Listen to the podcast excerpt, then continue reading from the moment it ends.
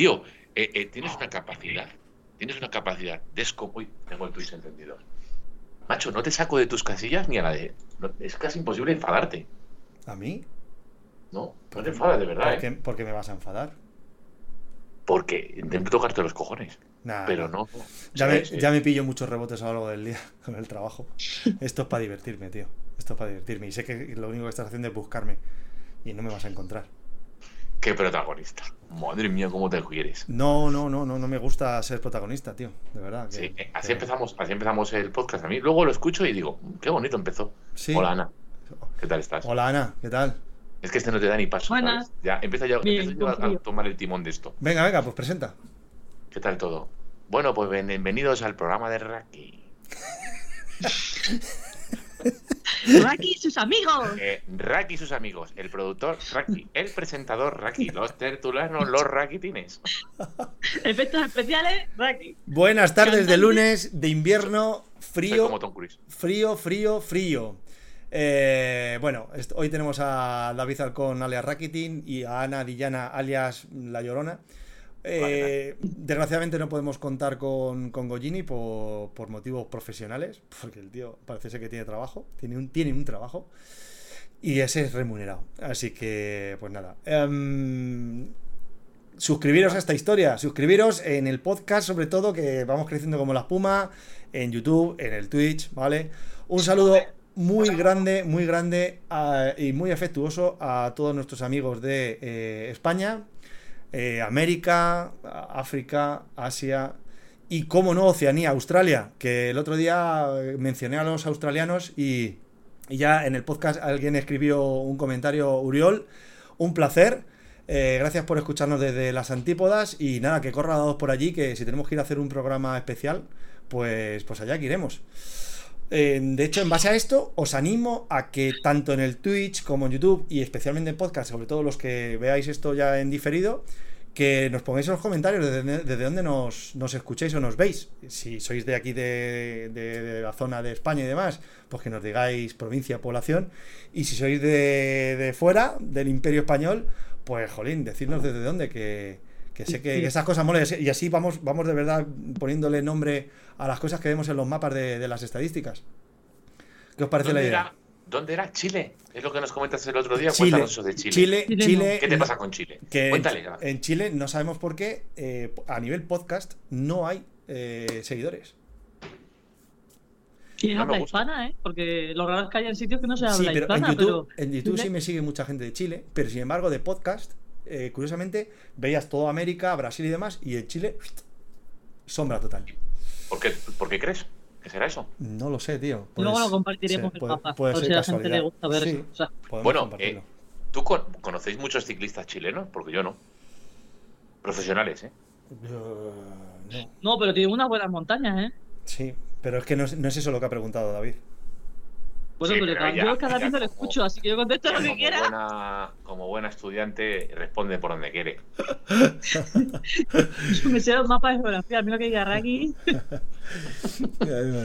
Bueno, ya, ya empezamos a tener eh, algún comentario. eh, que si habrá pique, eh, bueno, eso luego ahora lo comentamos, ahora lo comentamos. Mira, dice Ezequiel, dice Ezequiel, que es argentino, que hay varios eh, ciclistas eh, chilenos. Yo es que así no me viene ninguno a la mente, ¿eh? pero oye, que seguro que los hay. No sé, no sé. Y- igual, igual Richie es chileno. bueno, Es vasco chileno o vasco chileno. chileno. Claro. Richie, no, no creo. No, ¿por qué no? No a nivel Pro Tour, dice Ezequiel. eh, Ezequiel. Claro, claro, claro. No, yo es que no me sonaba. Fíjate de otros deportes, sí que. O sea, yo que sí. alguien iba a decir lo de Iván Zamorano, claro. sí, pero es que era, era- Es que es la típica broma. Yo la- me, me llevo mordiendo la lengua como que 10 minutos para decir y Bam Bam Zamorano, pero. eh, el chino Losada, el chino Recoba. Pero no, no, no, Bueno, y, te- tenemos un Ah, no, gran, Recoba es uruguayo. y un gran entrenador que hay por aquí, por España, el ingeniero. El ingeniero, es verdad, tío. Bueno, bueno. Bueno. ¿Qué tenemos hoy, chicos? Eh, ¿Lo queréis contar vosotros o lo cuento yo? Yo es que he venido sin tener ni idea, así que te dejo a ti. Como siempre, pero claro, pero tú eres el productor, ¿no? Tú eres el que pone la pasta, ¿no? Mm, Bueno, yo, yo soy solo una cara bonita. ¿Te suena esa frase? ¿Te suena esa frase? Sí. bien, bien, venga, vamos a ver si conseguimos que hoy, como no está Goyo, a ver si podemos hacer un programa movido y dinámico y, Y más, y más didáctico. y más didáctico. O, lo de, o sea, lo de hoy chicos, a ver, mm, ahora vamos a hablar de unas cosillas de las carreras de Swift, pero luego viene, ahora viene Fernando Sancho Yarto, que los que lo conocéis, bueno, ya sabéis de lo que estamos hablando, es, es un ser de luz, es un ser de luz sobre una bicicleta. Y es una persona que, bueno, yo solo dije un día que qué pena que no, que no, se hubiese puesto en mi camino hace muchos años para haber podido disfrutar durante muchos más años de su amistad. Y él me dijo que las cosas pasan cuando tienen que pasar, ni antes ni después, ¿no?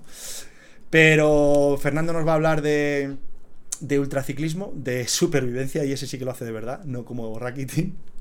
Y, y sobre todo, ¿qué demonios hace ahora con el rodillo para, para suplir esa falta de ultraciclismo en, en invierno? Así que, bueno, ahora, ahora le meteremos. Que antes queremos... Yo recuerdo, tío, eh, ahora que dices esto de Fernando, yo lo veía ahí en... Mandaba fotos, yo no había tenido ningún trato con Fernando, lo, lo tuve más adelante ya después de tiempo que lo habéis tenido muchos de vosotros. Y yo veía fotos de él y yo decía, pero este tío que siempre está vestido del Bora, ¿pero quién es? Este vestido del Bora y el otro sí, del sí. Sky. Sí. Yo decía, pero viste del Bora siempre, pero ¿cuántas equipaciones tiene? Tiene un hijo que corre en el Sky o en el Bora y el otro en el... Y luego... A mí me sorprende la sonrisa. O sea, está pasando las miserias más grandes del mundo y no se le quita la sonrisa jamás. Pero es que es así de Siempre verdad. O sea, que no es de cara a la cámara, es que es así de verdad. No, no, no, no, no, es que no, no, no. es espectacular, o sea. Bueno, bueno. Y cuando te cuenta las cosas con la pasión que te las cuenta, bueno, luego hablamos. Que, exactamente, que la gente, que, lo, que, lo que no, los que no le conocen, Mira, que lo comprueben. Que le estáis, le estáis poniendo en un pedestal y no es tanto como decís, es bastante más cabrón, ¿eh? Sí, sí, sí, sí. A mí, sí, sí, depende con quién juegue, sabe, ¿eh? sabe con quién juega. Sí. ¿Qué, ¿Qué, te pasa, Ana? Ah, mira, sí. Ah, ese, qué bonito. Su libro, el libro de fotografía, porque además es un gran fotógrafo y un gran youtuber. Tiene un canal de YouTube, lo he promocionado muchas veces, pero es que no me canso. Además, ya va, va subiendo, ¿eh? De, de seguidores. Fernando Sancho Yarto, Ultra Cycling, busca, porque es, o sea, de verdad, no vais a ver material de un tío amateur como ese en vuestra vida. Parece que lleva el equipo de Perico a cuestas, de, de, parece que lleva 50 millones de cámaras, no sé qué, y cada vez, y no para de invertir, invertir, invertir. Ahora se ha comprado unos micrófonos que saca hasta una pasta, porque quiere, bueno, bueno, el tío es, y además sobre todo que le pone mucha ilusión con, la, con las cincuenta y tantas castañas que tiene ya el amigo, tiene mucho mérito, que ya veremos a ver tú dónde te encuentras con esa edad, Raki, si es que llegas. No, no, yo no, no, estoy en el trullo. No, no. Sí, bueno. borracho. No, pero ojito su vídeo, su último vídeo en, en el Curavacas, el, las imágenes que tiene con el dron. Yo, por el que no las haya visto, por favor que las vea, eh. es que son espectaculares. Que luego lo comentaremos, pero yo le pregunté y me, no sé si me dijo 60 o 80 horas de edición. Sí, sí, sí. Claro. De sí, edición. Claro. Luego, ¿eh? luego que, eh, que, luego le luego preguntamos, que ahora le preguntamos a él todo, porque es que tiene muchas cosas que contar y no solo de eso. De, sobre todo a mí me gustaría que contara todas las perrerías que pasa cuando va por ahí en mitad del monte y se queda a dormir y oye los bichos por ahí y tal. O sea que, insisto, y vamos a llevarlo también al terreno del rodillo a ver qué no, lo, no, cosas que hace el rodillo que son flipantes y esas sí que las podemos hacer cualquiera. Perdónanos, es tu programa, tío. Perdónanos, Ana. Díselo, pídele perdón. Acepto tus disculpas. Bueno, quiero darle bola, quiero darle bola, eh, porque estamos en la época de ello, quiero darle bola a las, bueno, carreras o actividades o marchas de Swift, en las que estamos últimamente haciendo, que estamos incluso retransmitiendo algunas de ellas y demás, porque si, si, no, lo, si no hablamos de ello en este momento, en enero, con el frío que hace aquí en, en Europa, eh, apaga y vámonos, eh, Voy a hacer un esfuerzo por concentrarme porque los que no lo estoy Mira, viendo... no, es que me hace una emoción, me ha llegado de, del mismo Innsbruck. De la semana, mira, tío, qué ilusión cuando la recibo, que me llega una, me llega un sobre a casa, que, de verdad, eh, no, la la mía, estoy súper contento y muy agradecido a, a, mis, a mis patrocinadores. Gracias. Vale. Sin vosotros no hubiera sido posible. A ver, esto lo dice, pero por, la carrera del jueves, pero bueno, vamos a dejarlo para el final antes de, entrar con, Fernando, que además tengo preparado una sorpresita que quiero que, veáis todos. Eh, creo, de verdad, de especial mención, eh, hay, hay, un montón de carreras en el calendario, posiblemente hay demasiadas, creo que dice Goyo que está trabajando Swift en ello, pero de cara a, ahora a las fechas de invierno en las que estamos y que y que muchas veces los, fines de semana no se puede no se puede salir porque porque por compromisos familiares pero especialmente por el tema del clima eh, quiero hacer especial mención a dos de las cosas que están organizando los, los, chicos de, de PetaZ porque es de lo mejor que hay. Es decir, la de las que se están haciendo los sábados, que son, que vienen a ser, yo no lo llamaría carrera, ¿no? Es más, es más una marcha competitiva, por decirlo de alguna manera, que son de, de gran fondo, que la Matando Corpo, hemos hablado mucho de ello, y que animaría mucho a que la gente eh, se meta y que lo haga, porque no es tan duro como parece, sobre todo si lo haces, ¿verdad? Eh, acompañado de gente, metiéndote por Discord, por el Discord que hay de Petaceta. Eso es fundamental, es fundamental. Pero oye, que, sí que tenemos las dos vertientes, ¿eh, Rubén? Tanto eh, la gente que se lo toma como una carrera, como una marcha, como para ir a un ritmo. Endurance, este mismo sábado había un grupo de gente entre los que estaba Alfonso, estaba John y ellos fueron a un grupo, un a un ritmo un poco más bajo y acabaron, nada, igual, no sé, yo creo que no llegó a cinco minutos eh, más que nosotros. Y nosotros sí que considero que nos apretamos un poco más, así que no hay prácticamente diferencia. Es que yo creo que tenemos que intentar derribar un poco el, el mito, la sensación que tiene la gente de que de las carreras de Swift que es, es a lo mejor lo que, lo que veis, lo que visteis el jueves pasado en la flipados a David y a mí muriéndonos encima de la bicicleta. No, no siempre es así, ni, tiene, ni tiene por qué serlo. Ni tiene por qué serlo. Es no, más, una carrera de tres horas no puede ser así. Por ejemplo, una carrera. las MOC se, se, caracterizan porque son largas.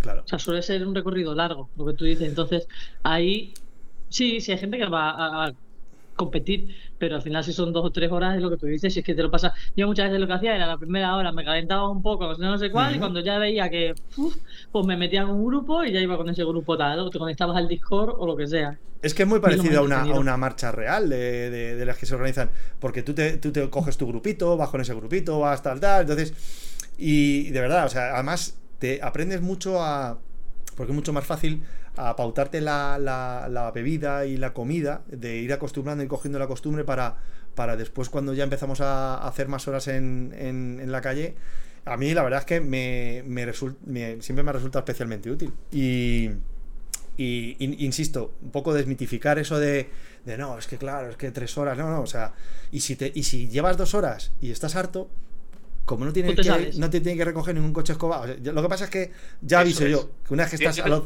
Yo siempre digo que tengo menos miedo a morir, porque estoy en casa. Claro.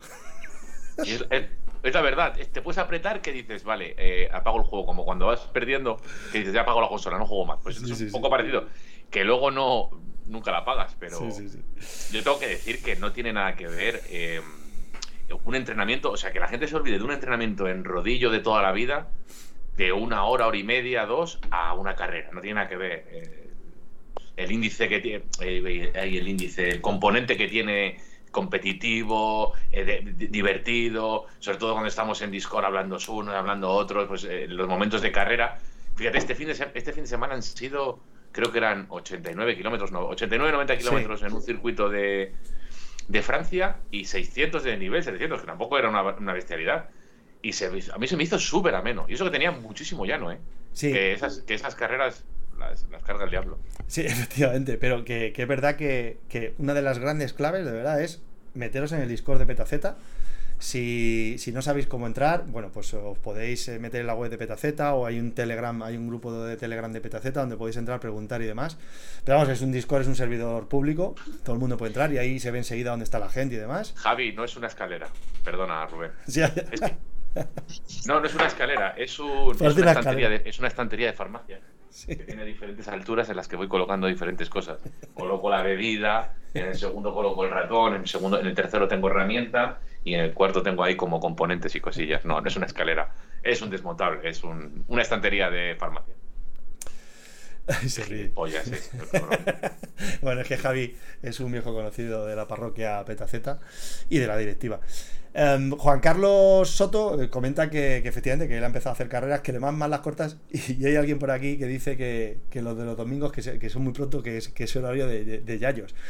No son pronto, es una buena hora. A las 9 y cuarto es una hora buena. Porque de hecho, si te metes tres horas, luego cuando quieres terminar en torno a las 12, duchita y al vermú. Ya está. a mí me parece muy buena hora. ¿eh? a los que madrugamos toda la semana, duermes un poquito más incluso.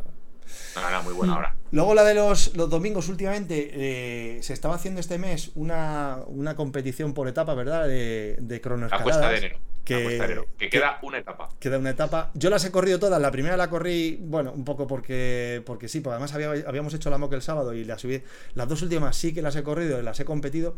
La del domingo que viene no sé si podré, porque depende del tiempo. Si hace buen tiempo saldré a la calle. Pero si no, pues eh, la verdad es que están muy bien, muy trabajadas porque solamente contabilizan en la, en la carrera lo que es la subida de la, de la montaña o de las montañas que haya en la etapa, ¿no? Mira, en este caso, eh, eh, Richie lo dijo muy bien, eh, que ha dicho algo parecido a lo que has dicho tú, que dijo que este domingo se lo había pasado muy bien porque le había recordado a la típica marcha no competitiva que se va a un ritmo cerrado y luego hay un tramo cronometrado. Eso es. La subida, pues por ejemplo, la subida que tenga él ahí en al Monte Oiz, ¿no? Por ejemplo. Sí, sí, sí, Pues él en este caso tenía la, subida, teníais la subida a Titans Group y luego tenéis un descanso y luego tenías la subida al Epic Reverse, ¿no? Al Epic con Reverse. Sí, sí, sí. Que os zurrasteis bien, ¿eh? Unos cuantos. Yo fui a tope. Hacía, hacía tiempo que. Y, llegaba fatigado, ¿eh? que llevo ahora me toca esta semana de, recovery. Y llegaba fatigado y dije. Además, os, lo dije, digo, voy a, a cara a perro. voy a cara tengo perro. Que ¿eh? tengo que decir que te di muy buenos números, Sí, gracias, gracias. Siempre muy me ¿A cuánto estás? ¿Al 75 o al 80? Es que, eh, o sea, lo que estamos haciendo en enero, mm, de verdad, no, tiene nada que ver a, a, cómo tenemos que llegar a abril, mayo, ¿sabes? Es decir, porque ya. Pero tenemos un número. Sí, bueno, no sé, no sé a cuánto está. Sí, a mí, me, a mí me, yo, estoy, yo he perdido bastante, bastante vatios. Y, pero bueno, moralmente sí. Bueno, eh, venga, vaya avanzando, que tenemos por ahí a Fernando esperando. Tengo que decir, tengo que decir una, una última cosa. Sí. Al, al, le va a tocar esto los cojones, pero el, señor Gregorio eh, ha cabreado al becario que elige los circuitos de la, de la Matando Corpo, que si eran cortitos, que dónde están los circuitos de tres horas, de cuatro horas que se hacían en su momento. Y me parece que, cuidado con el circuito del fin de semana que viene. ¿eh? Cuidado. Ahí lo dejo. Bueno, bueno pues eso, ahí lo deja. Em, y la flipados, la de los jueves, la que visteis muchos de vosotros y que, y que Goyo retransmitió. Tanto es así que antes de meter a Fernando, me vais a permitir que meta los highlights, solo, solo highlights, con el sonido de, de Goyo, para que los que no lo vierais, de verdad, no siempre podemos retransmitir por agendas laborales o personales y demás, pero procuraremos cuando vamos a hacer este tipo de cosas, vamos a intentar darle un poquito de publicidad para que sepáis cuándo vamos a hacerlo y cuándo no. Y sobre todo cuando va a estar Goyo y cuando no, que, él le da un plus. Eh, cuando no está él, pues eh, toca sufrir. Pero bueno, os pongo unos highlights pues, y, vamos con Fernando. Venga, vamos para allá.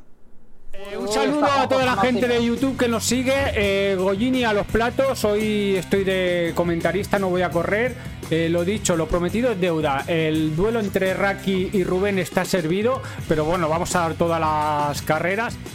Y poquito más, tres circuitos. primero en Campos Elíseos en París, segundo en Innsbruck, el Innsbruck Ring, el repechito ese del Leck Snapper. Y el, segundo, el tercero es Boloña Klein, pero que no es TT, que es carrera aproximadamente. Y nada, tres carreras con luego unos cinco minutos de recuperación. Y ya podéis ver en las imágenes a Rakitin y a Rubén calentando.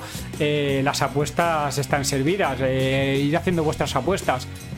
Eh, y toda esta cosa. Y oye, Raki, un saludo. ¡Vamos, Raki, eh! Bien, mira, ahí está tochísimo, tío. Está muy tocho. Ay, ay. ¿Cómo, calienta, ¿Cómo calientas Colano? Ahí, ahí, ahí te veo. Viendo la carrera, esperando la salida, como calienta el colano. Y la verdad es que me apetecía mucho ver la carrera. Y salida, ¿eh? Salida. abrimos la jaula del oso y la salida. Las salidas en Zig son durísimas. Y poco más. Vemos a Rubén colocado posición 32 y a Raki más o menos igual. O sea que se están vigilando. aquí te pasan. Mira, Purito tiene que sprintar y adiós. Hasta luego, Purito. Eh, hasta luego, Mari Carmen. Ya no pilla ni rebuf. Sí, sí. Vaya calentón. Vaya calentón se ha tenido que pegar Purito para, para enlazar. Y, ya, se pasa el. Madre mía, Purito, Purito. cuidado, cuidado también a. a. a Philip Callahan. No, a Julian Ross. Ataca, ataca a Flynn, el, irlandés, que se va. Se va Flynn. Eh, va un petaceta creo que es Adrián Camos detrás. Raki también va. Vamos, Rubén. Rubén, Rubén, Rubén. Rubén que te coge, eh, que te coge el toro. Cuidado, eh. Deja que te lleven. Muy bien, Raki, que se va por el islandés. ¡Vamos, Raki! ¡Vamos, Raki, que se va por el islandés! ¡Madre mía! ¡Qué tocho está, tío! ¡Qué tocho! 750 vatios aguanta. Bueno, bueno, bueno, bueno, bueno, bueno, que cojan irlandés. Cuidado, cuidado, cuidado. Purito va detrás. Adrián Camos cerrando el grupo. Raki está calentísimo. Ha cogido el irlandés y vamos a ver qué hace. Se queda rueda o, o le arranca. No, no. Uf, Rubén en momento crítico. Peligro, ¿eh? Para Rubén. Ah, vamos a ver qué hace si le cierran el grupo, el hueco, que se lo está cerrando el solito. El solito se está cerrando el hueco. Vamos a ver si coja el grupo. Posición 11 Rubén, posición 7 para Raki. Delante veo a Adrián Camos. Veo a Carlos Quevedo, ¿eh? Cuidado que Carlos va en el grupo de delante.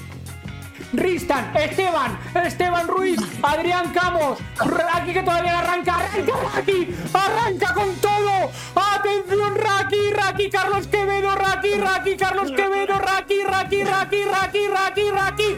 ¡Gano! El retorno del rey. El retorno del rey. Raki, Rubén octavo, ojo, Rubén, Carlos Quevedo tercero. Pues cuidado, cuidado que el sudafricano se quiere ir, pero si aquí se agrupan no se van a poder ir. Van como seis en cabeza y Raki adelanta a Rubén. Raki adelantando a Rubén. Justo al coronar, lo que decíamos, lo importante es hacer lo que ha hecho Raki, ¿eh? vamos a ver. Raki empieza a sprintar para coger cabeza. Raki pasa a Adrián Camos, se pone sexto, séptimo, empieza el sprint. Uf, desde lejísimos ha tenido que arrancar Rakitin. Vamos a ver a Rubén. Rubén que empieza a remontar. Raki primero, Raki primero. Cuidado que le han cogido rueda. Cristóbal Martínez le coge rueda y le pasa. Le pasa a Cristóbal. Le pasa a Cristóbal. Zamber viene por detrás. Viene Adrián Camos. Cuidado que Raki se ha quedado sin fuerza. Tercero, cuarto. Viene Rubén. Rubén viene. Ah, viene más lejos.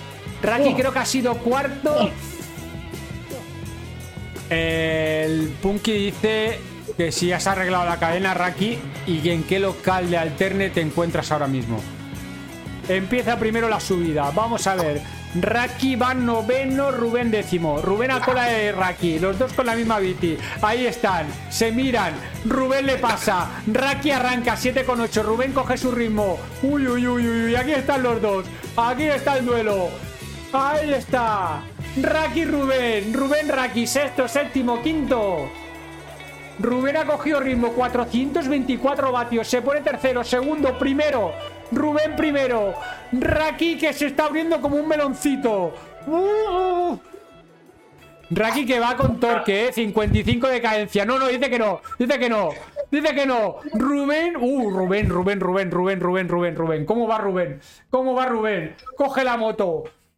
Vamos, vamos, vamos, Rubén. Rubén está pasando a corredores A, ¿eh? Cuidado, ¿eh? Raki va totalmente roto, ¿eh? Decimosexto. ¡Buf! Carlos Quevedo está a punto de pasar a Raki. Ahí está, ahí, ahí, ahí, llega Rubén. Cuidado que le puede pasar a Frankie Machín. No, no, no. Rubén, que creo que ha hecho sexto. Venga, un besito y paz y amor. Hasta la próxima. Pues ah. nada, esto es el pequeño. Lo siento, pido disculpas a los que lo escuchen en podcast porque, oye, os animo a que lo veáis poner imágenes, pero bueno, aprovechando que además no estaba aquí Gollini, creo que era un digno homenaje para lo que hizo el jueves en la retransmisión porque, bueno, tremendo, tremendo, porque la carrera sin cómo lo contó él hubiese sido lo mismo. No, no, por supuesto. dicho esto, espectáculo. Dicho esto, enhorabuena, Raki, me, me diste pa'l pelo. Y lo, no, no, lo digo, lo digo aquí públicamente que todo el mundo me decía, me decía, joder, Rubén, no lo has reconocido. Que digo, si es que no tenía ni aliento para reconocerse, y sí que te lo reconocí, pero lo digo aquí. Oye, es, es, tu barro, es tu barro y lo sabemos, y ya está, no, no hay más. No, yo eh, no me ha gustado la producción del vídeo que has hecho. No, ¿por qué? No me ha gustado. Has dado mucha importancia a mi pajarón en Bolonia. No era necesario.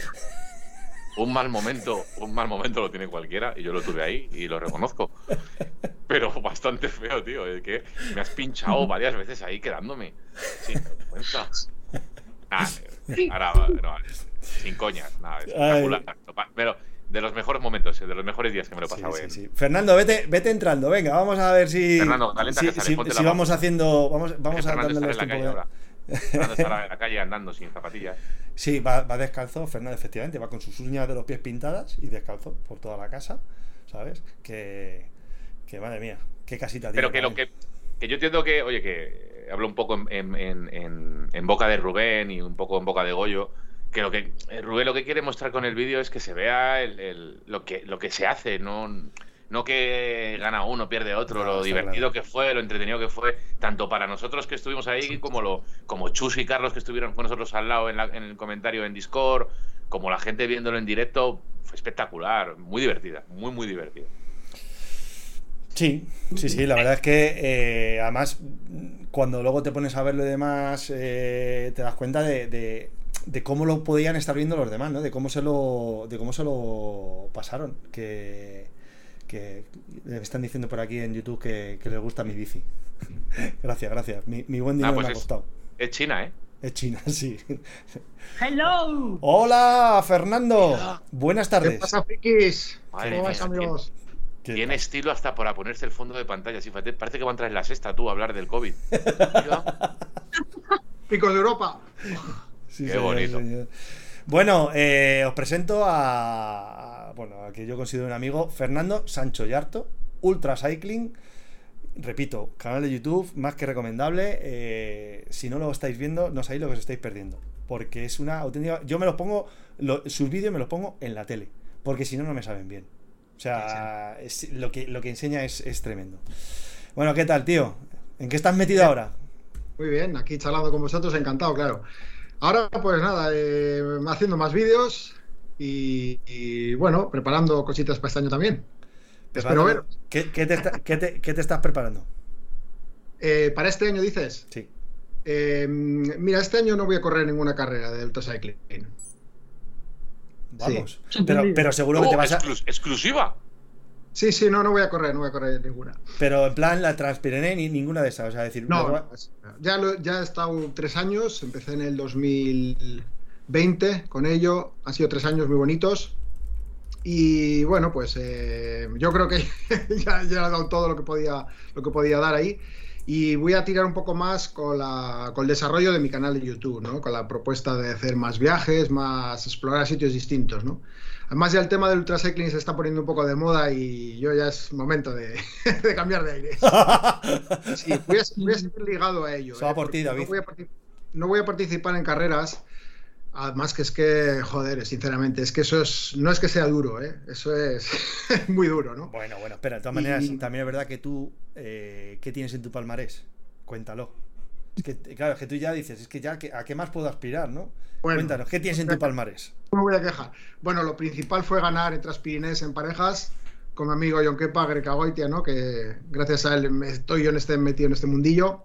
Eso fue en el año 2000, 2021. En 2021 ganamos en Transpirinés en parejas, que es la, la segunda categoría, ¿no? En parejas es, es un poco, ¿no? La, la categoría principal sería solitario y luego vienen parejas.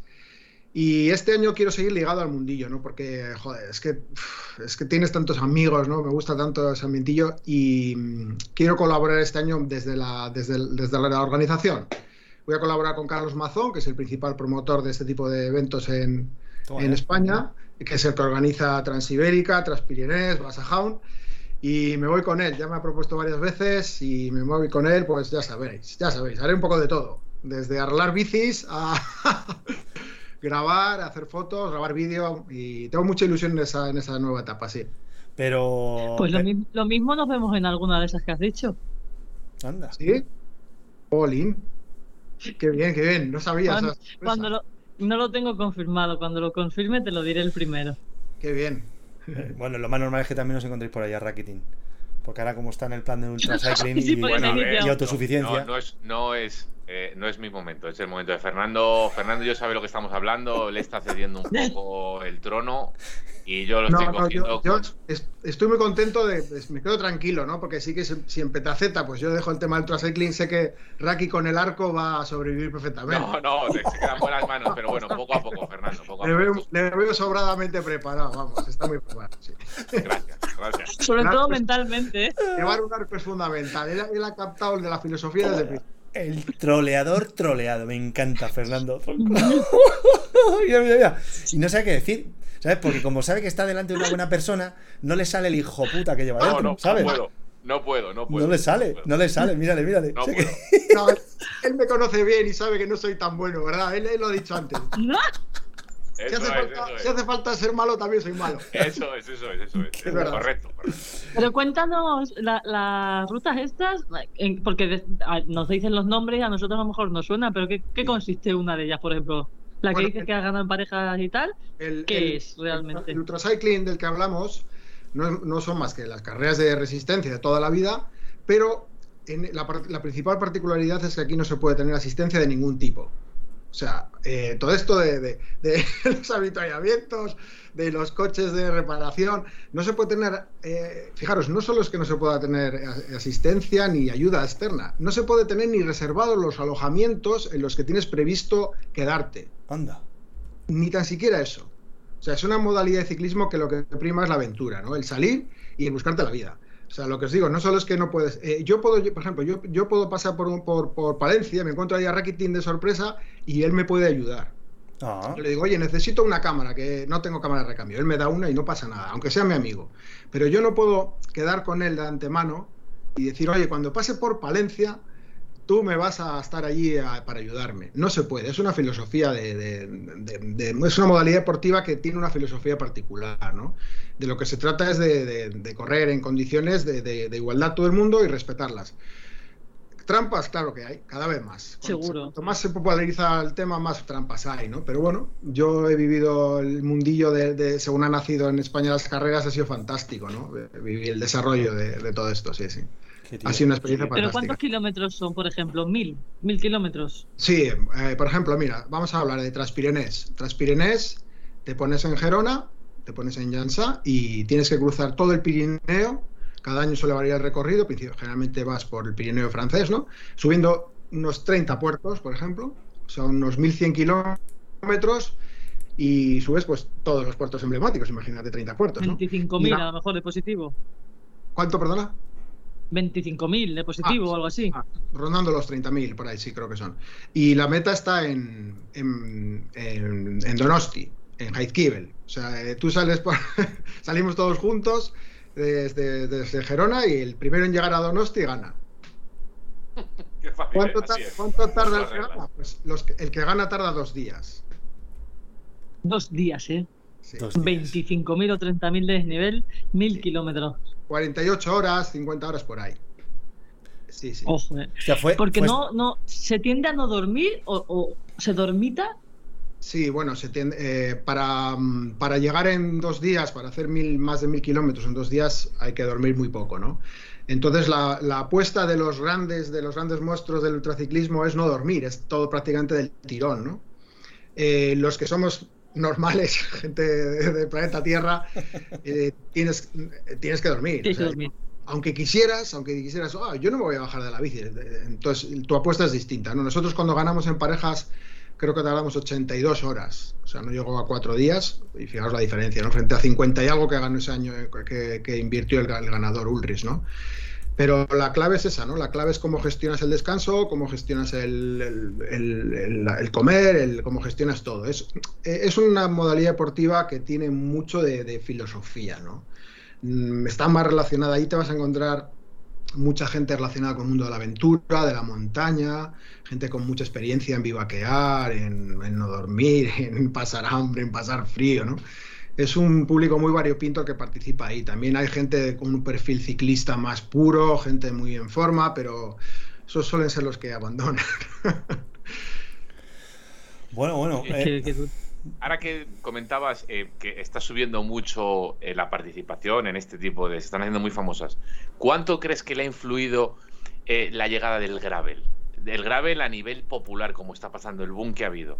Bien, buena pregunta. Eh, eh, por un lado hemos hablado de Transpirenés, que es una, una carrera que se desarrolla por carretera, ¿no? Es todo puertos de montaña, todo por carretera. Eh, luego existe otro tipo de carreras, las más conocidas en España serían Badlands y Basajaun, que son enfocadas al gravel, ¿no?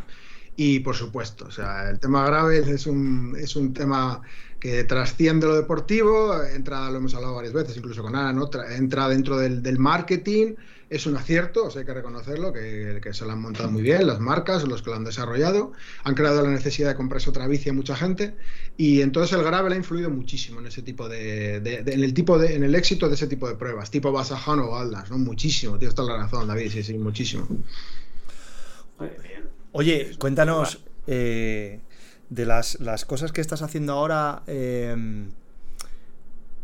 ¿qué, o sea, porque tú te echas mucho a la montaña por ahí, que tú eres, tú eres muy, muy cántabro y te echas mucho a la montaña. Eh, cuéntanos, ¿qué es lo que vas a hacer? ¿Este año te vas a, vas a hacer algo por allí, por aquella zona, o, vas a hacer algo nuevo? Incluso por si podemos ir dando pistas a alguien de por dónde vas a estar y si alguien te quiere, te quiere acompañar. Eh, bueno, yo improviso muchísimo.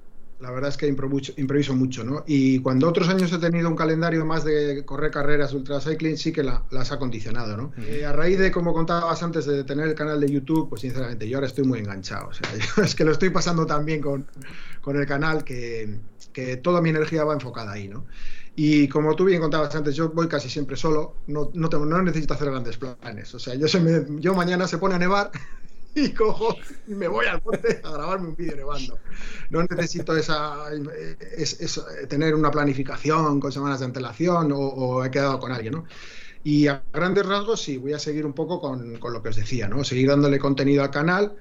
Eh, creo que estoy empezando a aburrir con Cantabria porque, uff, joder, ¿no? no, no, voy a, no tengo que Maravilloso Cantabria. Claro, pero... No estabas antes, pero he enseñado tu libro. Sí, te he, visto, te he, visto, te he visto, sí, sí. Gracias. Es súper bonito.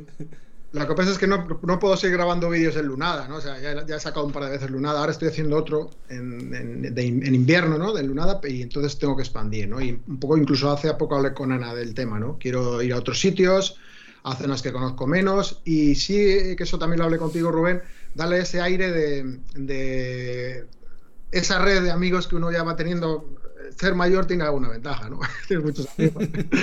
Pues esa red. Ser que buena uno, persona también. esa red que uno ha ido tejiendo con el tiempo, la quiero materializar en que voy a empezar a, a hacer vídeos con amigos que me lleven ellos, que ellos elijan, ¿no? Aquello que una vez dije en Petaceta en el grupo, voy a hacer un, en YouTube una serie que se va a llamar Petaceta por el mundo. Pues eso es un poco lo que voy a hacer, ¿no? Ir a un sitio y yo no conozco ese puerto y que alguien me lo enseñe, un amigo me lo enseñe, ¿no? Con Ana ya he hablado, ya he quedado con ella, que igual hacemos alguna cosita, sí. Joder, qué tío. Oye, y porque tú a veces eh, cuenta, cuentas al personal, sobre todo también un poco como como toque de atención y de precaución de que, bueno, de que cuando te echas tú, tú en tus vídeos, se te ve por ahí, que ahora mismo además estoy proyectando cositas de tus vídeos, se te ve por ahí por la montaña, por la noche, con la nieve, que eh, hay que tener cuidadito, ¿no? Es decir, eh, porque tú cómo sabes en cada momento dónde te tienes que quedar, que no te vaya a comer un bicho, o el tiempo y demás, o sea, eso... Que hay que tener mucho cuidado. ¿Cómo, qué, ¿Qué es lo que haces para, bueno, me, dirás que, son muchos años y que, y tienes mucha experiencia, pero, pero ¿qué es lo que haces para planificarte un viaje a la montaña? O sea, ¿lo haces solo en verano para no correr riesgos o qué es lo que haces? Eh, bueno, como tú bien decías, ¿no? Incluso eh, antes hablando, tú me decías, Joder, alguna vez tienes que decir los vídeos que tenga la gente cuidado. Yo como estoy, me siento tan en mi elemento con, con lo que hago, ¿no? Yo cuando voy al monte, eh, yo, esos sitios que yo os enseño en los vídeos, yo estoy en esos sitios decenas de veces, montones de veces, ¿no? Entonces yo para mí todo eso y lo que hago, o ir de noche en bici, ¿no?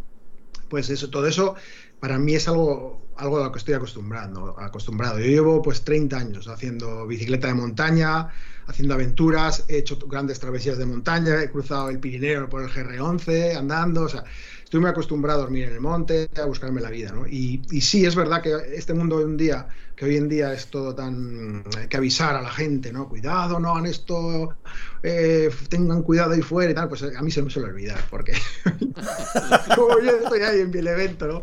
Y sí, hay que... Bueno, pero porque tú, tú realmente conoces la montaña. El problema que hay hoy en día fue lo que llamaron el efecto Kilian Jornet, que era como, vámonos toda la montaña a hacer el cabra y hacer el no sé qué, sincero respeto a la montaña. Y yo soy la primera que, por ejemplo, cuando a lo mejor me voy a algún viaje o lo que sea, en bici yo... La verdad que no lo suelo pensar. ¿Y si me pasa algo? Pues prefiero no pensarlo. Al final estoy en la carretera.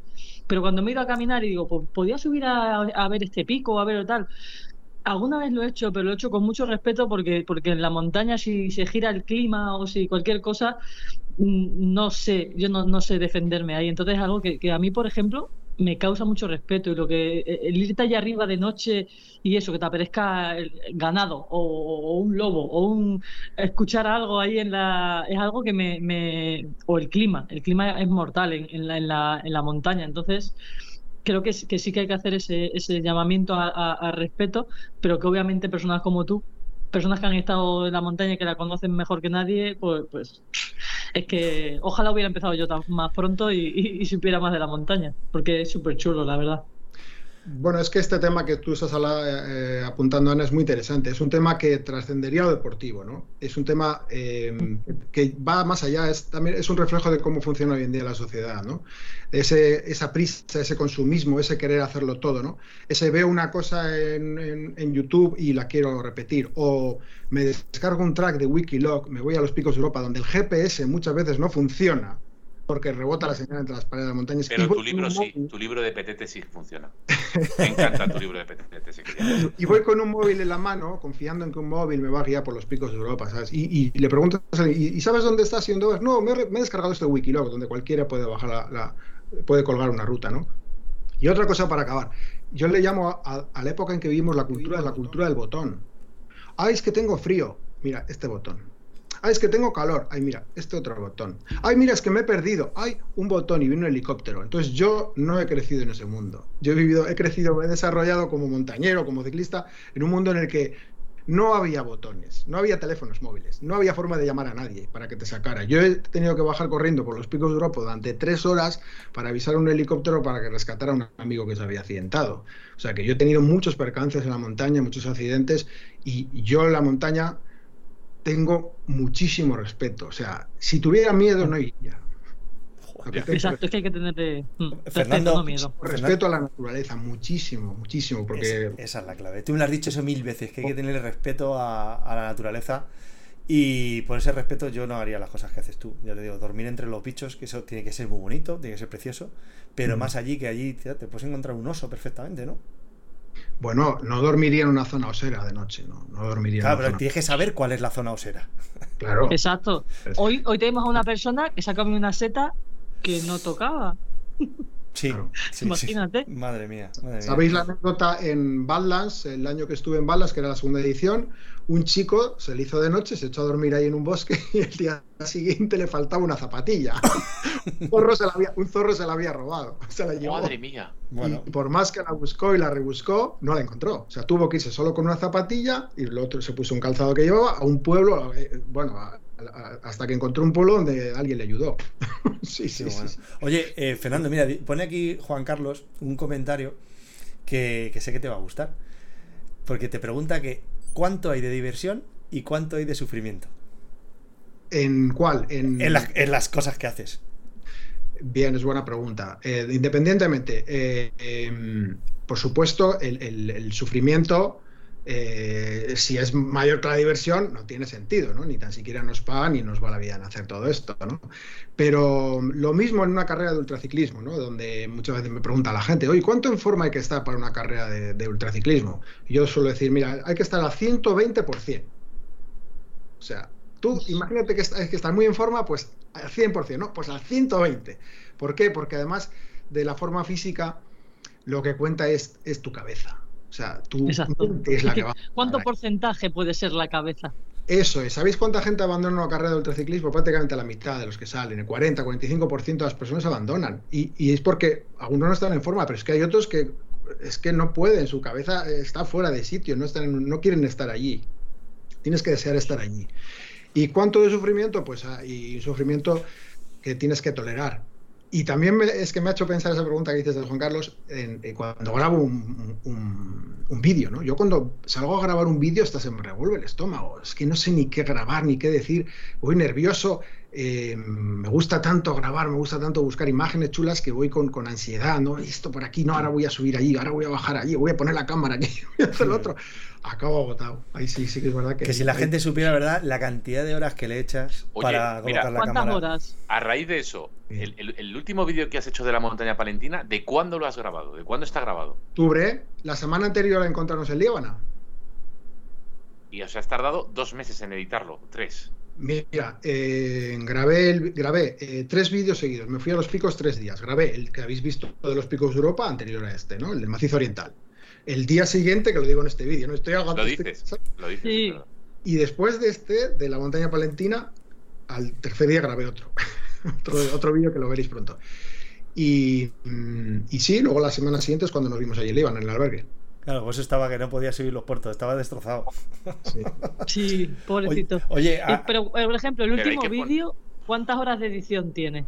Aproximadamente. Muchas, muchas. El que más horas me, ha llevado, me llevó fue el de Basajaun. El de Basajaun estuve varios meses haciéndolo, claro, porque tenía grabaciones de, de cuatro días, 120 gigas, por ejemplo, de vídeos. Hay que visualizarlos todos, hay que verlo todo. todo, efectivamente. Y Pero eso cuánto nos hemos modernizado, eh, Fernando, desde ese momento, eh. Ahora pareces un auténtico youtuber, eh.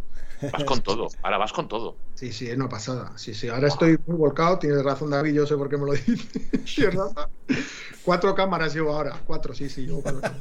Una de, una de 360, la GoPro, el, o sea, y el, y el dron que va, a, que va en la dron. espalda va con un dron. O sea, que es que que- tela. Oye, y mira, es que además, a, a raíz de lo que está diciendo Chus en YouTube, que está diciendo que, que- que gran maestro para los que gusta el bikepacking, eh, Fernando, cuando haces una locura de estas, tío, ¿qué llevas, qué llevas, o sea, ¿qué, con, con qué empiezas? A nivel de, co- o sea, para alguien que diga, hostia, pues a mí me molaría meterme con esto, es decir, ¿qué le recomendarías que llevaran las mochilas?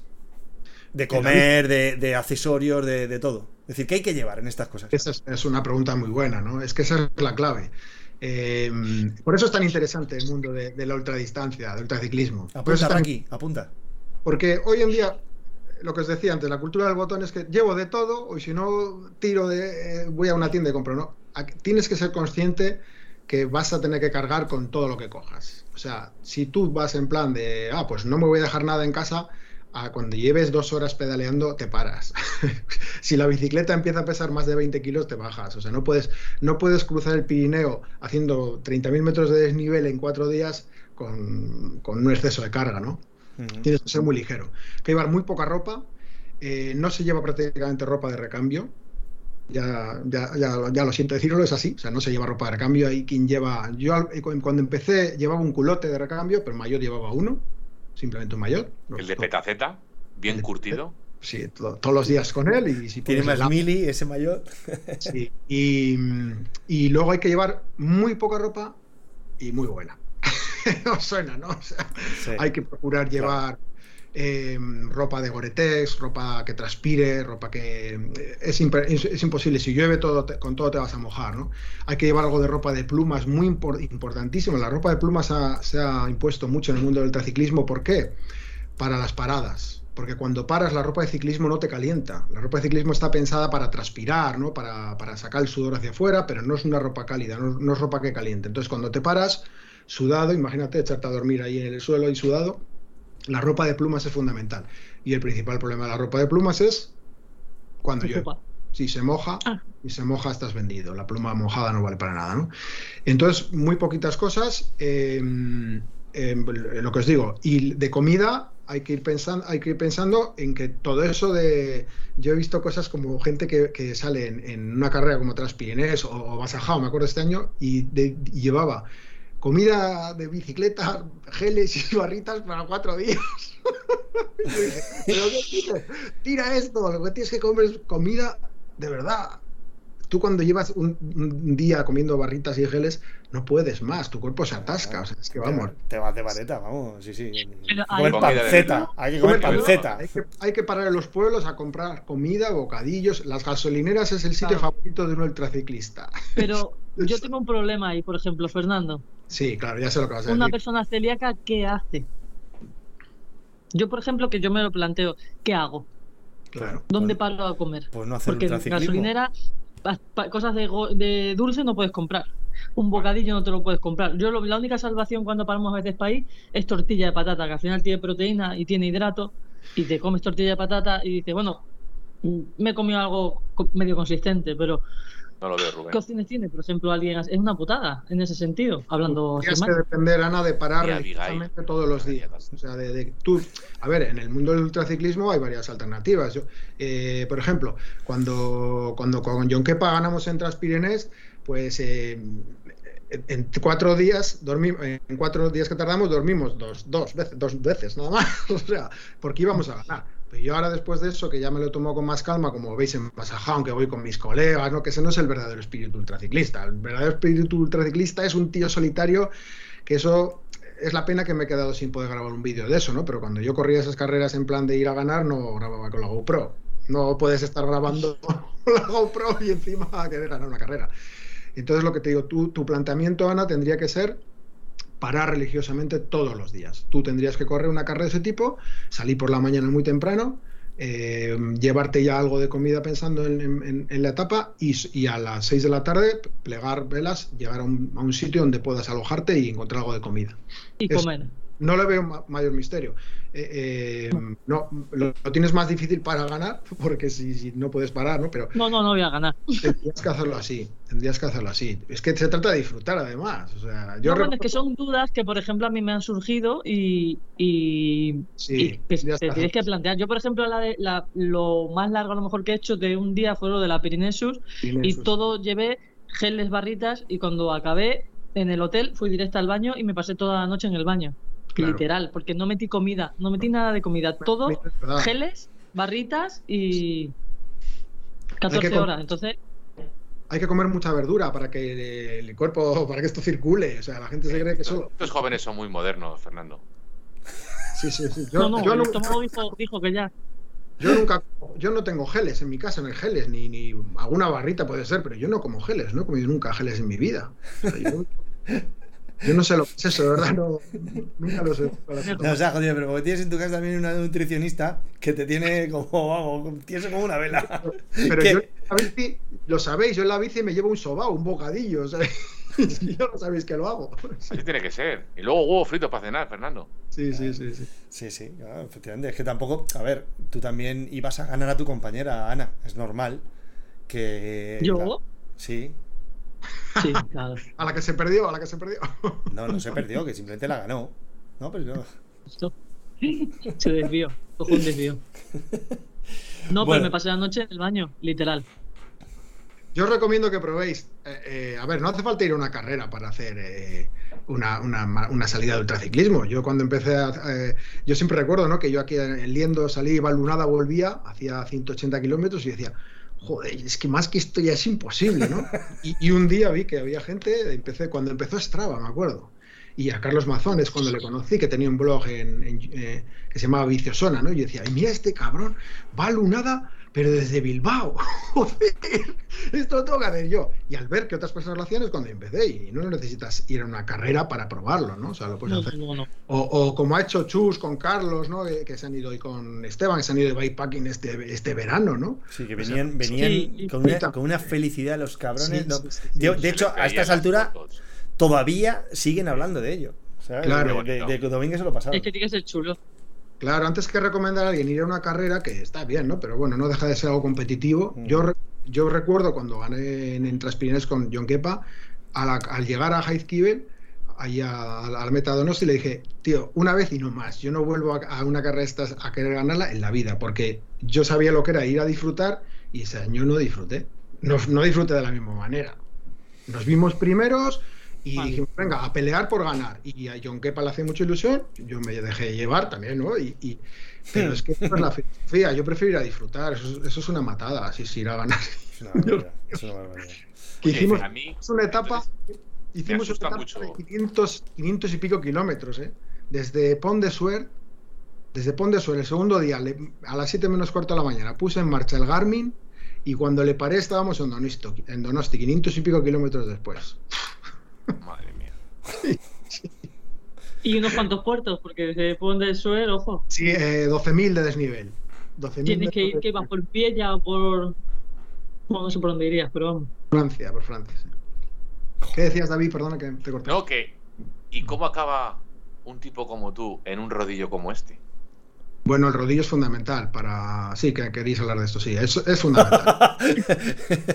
el rodillo, el rodillo es fundamental, así de claro lo digo. Es fundamental para ultraciclismo o para A cualquier. ti no te pilló con la pandemia, ¿no? Tú antes hacías rodillo no, ya. no, no. Cuando la pandemia fue, sí. Correcto. Correcto, dice. Bueno, bueno. Cuando Que- eso empecé. Sí, sí. sí. Cuéntanos, ¿has hecho, ¿has hecho ultraciclismo en rodillo? Es que digamos que son, son dos cosas totalmente eh, antagónicas. Sí. No, no, no, no, no, no. A ver, eh, como pre- a modo de prepara, de prepara, prepararlo, sí es, es muy interesante el rodillo. Te quitas mucho de salir, sobre todo si vives en el norte, te quitas mucho de salir con lluvia, con frío, te quitas mucho salir de noche porque hay, hay que hacer muchas horas. Para preparar el- una carrera de ultraciclismo que está muy en forma, pero hay que, hay que hacer mm, horas en bici, ¿no? Y ¿Y entonces la, rodillo- y la mayor flipada que has hecho en rodillo en plan ultra? Bueno, las que hacíamos en Petaceta. ¿Cómo? Como por A la- ejemplo. A 10 Horsemen, ¿no? La 10 Horsemen que corrimos. Esa fue una locura. 200 y pico kilómetros, esas y luego lo de las 24 horas, lo de la lo de todo por la taza, que el premio era con una taza ¡Es una taza! por la taza, le llamamos así el, el grupo de Telegram que hicimos con Iván, con Laguillo, con Lanchas, le, le pusimos de nombre todo por una taza. ¿Y qué Aquella hiciste? noche, ¿no? Con Goyo. ¿Con quién estabas? ¿Con Goyo? con ¿Con Sao. Acojonante. Claro, yo como no tengo Que de todos los nombres que has dicho no se salva ni uno, ¿eh? Ah, Sí. Tanto. Vaya grupo. vecinos, me, me pedí la noche, ¿no? Y, me- y a las once y cuarto me llama Esteban, Fernan, que me tengo calambres, súbete. Me subí al rodillo y fijaros si estaba tan flipado aquella noche con, con Goyo, con Luis Abay, que a las 4 entraba, entraba Al- Alberto Laguillo. Y le mandé un mensaje y le dije, tío, quédate en la cama que yo quiero seguir. ¡Qué bueno! ¡Qué bueno! No sabía yo esa. ¡Ay, qué buena es esa! Pero es que él a las 5 me dice, tío, bájate que yo también quiero montar. ¡Ah, qué bueno! Es que, claro, es que Hay esto la decir, gente. Oye, que, que no lo estamos Cada cual explicando. enfermo, tío. Oye, no lo estamos explicando, pero esto fue una carrera que se hizo en Petaceta eh, por equipos, que eran 24 horas non-stop, en los que nos íbamos rotando y había que hacer un, pues oye, un mínimo de, no sé si eran 5 o 6 participantes, y eran pues rondas de 3, 4, 5 horas, y oye, pues para mis respetos la gente que lo hizo por la noche, en este caso Goyo, eh, Luisao, Fernando, y se me olvida alguien más, Sí. se me olvida otro. Y en este y, y Goyo yo recuerdo que nuestro equipo hizo, me parece que fueron 5 horas, me parece que hizo, hizo de 0, de 12 a 5 algo así. Espectacular. Qué barbaridad. Para que luego digan que, que el rodillo, joder, que tal. Si es que, de verdad, que hay que meterse. Hay que meterse para, para entenderlo. Y, y al principio, claro, es normal, te metes en un mundo en el que joder, no conoces a nadie, que pereza, tal. Pero es ir poquito a poco, oye, que tú conozcas a la gente, que la gente te vaya, mucho, te- te eh. vaya conociendo a ti. Y, y luego al final es que, claro, se conviertes en un, como una especie de universo paralelo lleno de, de- de- de amigos que yo ahora mismo como si tuviera eso, como si tuviera dos vidas paralelas, ¿no? Una vida la que tengo con mis amigos habituales, mi- mis roselines y tal, y luego la Total. otra vida que tengo con, con los petacetas y, y los frikis de la bici. El Y- auténtico pezaverso. Exactamente. y a veces incluso hemos llegado hasta, hasta eh, co- conseguimos en A junio. ¿verdad? A juntar a, a- a mi club con los petacetas. Y lo pasamos Sí, de pero es que hay que reconocer que, lo que nos ha pasado a nosotros en Petaceta, que algún amigo mío me dice, si tú el único club de, que has estado en tu vida es ese de Petaceta, ¿no? Y nunca has estado en Claro. un club. Y es verdad, yo no nunca he estado en ningún grupo ni en ningún Qué club bueno. ni nada. Y yo es que valoro mucho, bueno, yo muchas cosas que me han pasado, por ejemplo, correr Transpirinees y el ultraciclismo fue gracias a Petaceta, porque gracias a mi conexión con Richie, que las primeras quedadas en la vida real, que eso es un tema muy interesante, cómo hemos trascendido un grupo virtual a, lo, a, a la realidad, que El mayor, logro, el mayor logro que hemos conseguido. Conocernos es fantástico, ¿no? Las primeras quedadas con Richie, allí conocí a John Kepa. Y John Kepa me propuso ir a Transpirinés, que yo ya conocía esas carreras, pero no me atrevía a ir, lo reconozco. O sea que Fíjate. sin Z yo no hubiera entrado en ese mundo. Por eso estoy tan agradecido, de verdad lo digo. Sí, sí. Bueno, bueno, pues em, una hora, chicos. Fernando, sé que te ha sabido a poco, pero es que David se- siempre se come la mitad del programa para su freestyle. Y, y bueno, Por- oye, David. No Ya. será hoy, no será hoy, pero si, esto- si yo estoy aquí como un niño. luego te vuelves, lo- luego te, al profe. te- luego te ves el programa otra vez. Eso que no haces nunca, porque dices que te da vergüenza verte a ti mismo, luego lo haces. Que Vale, le da vergüenza verse a sí mismo, Fernando. Sí, es verdad. es Oye. Es súper vergonzoso.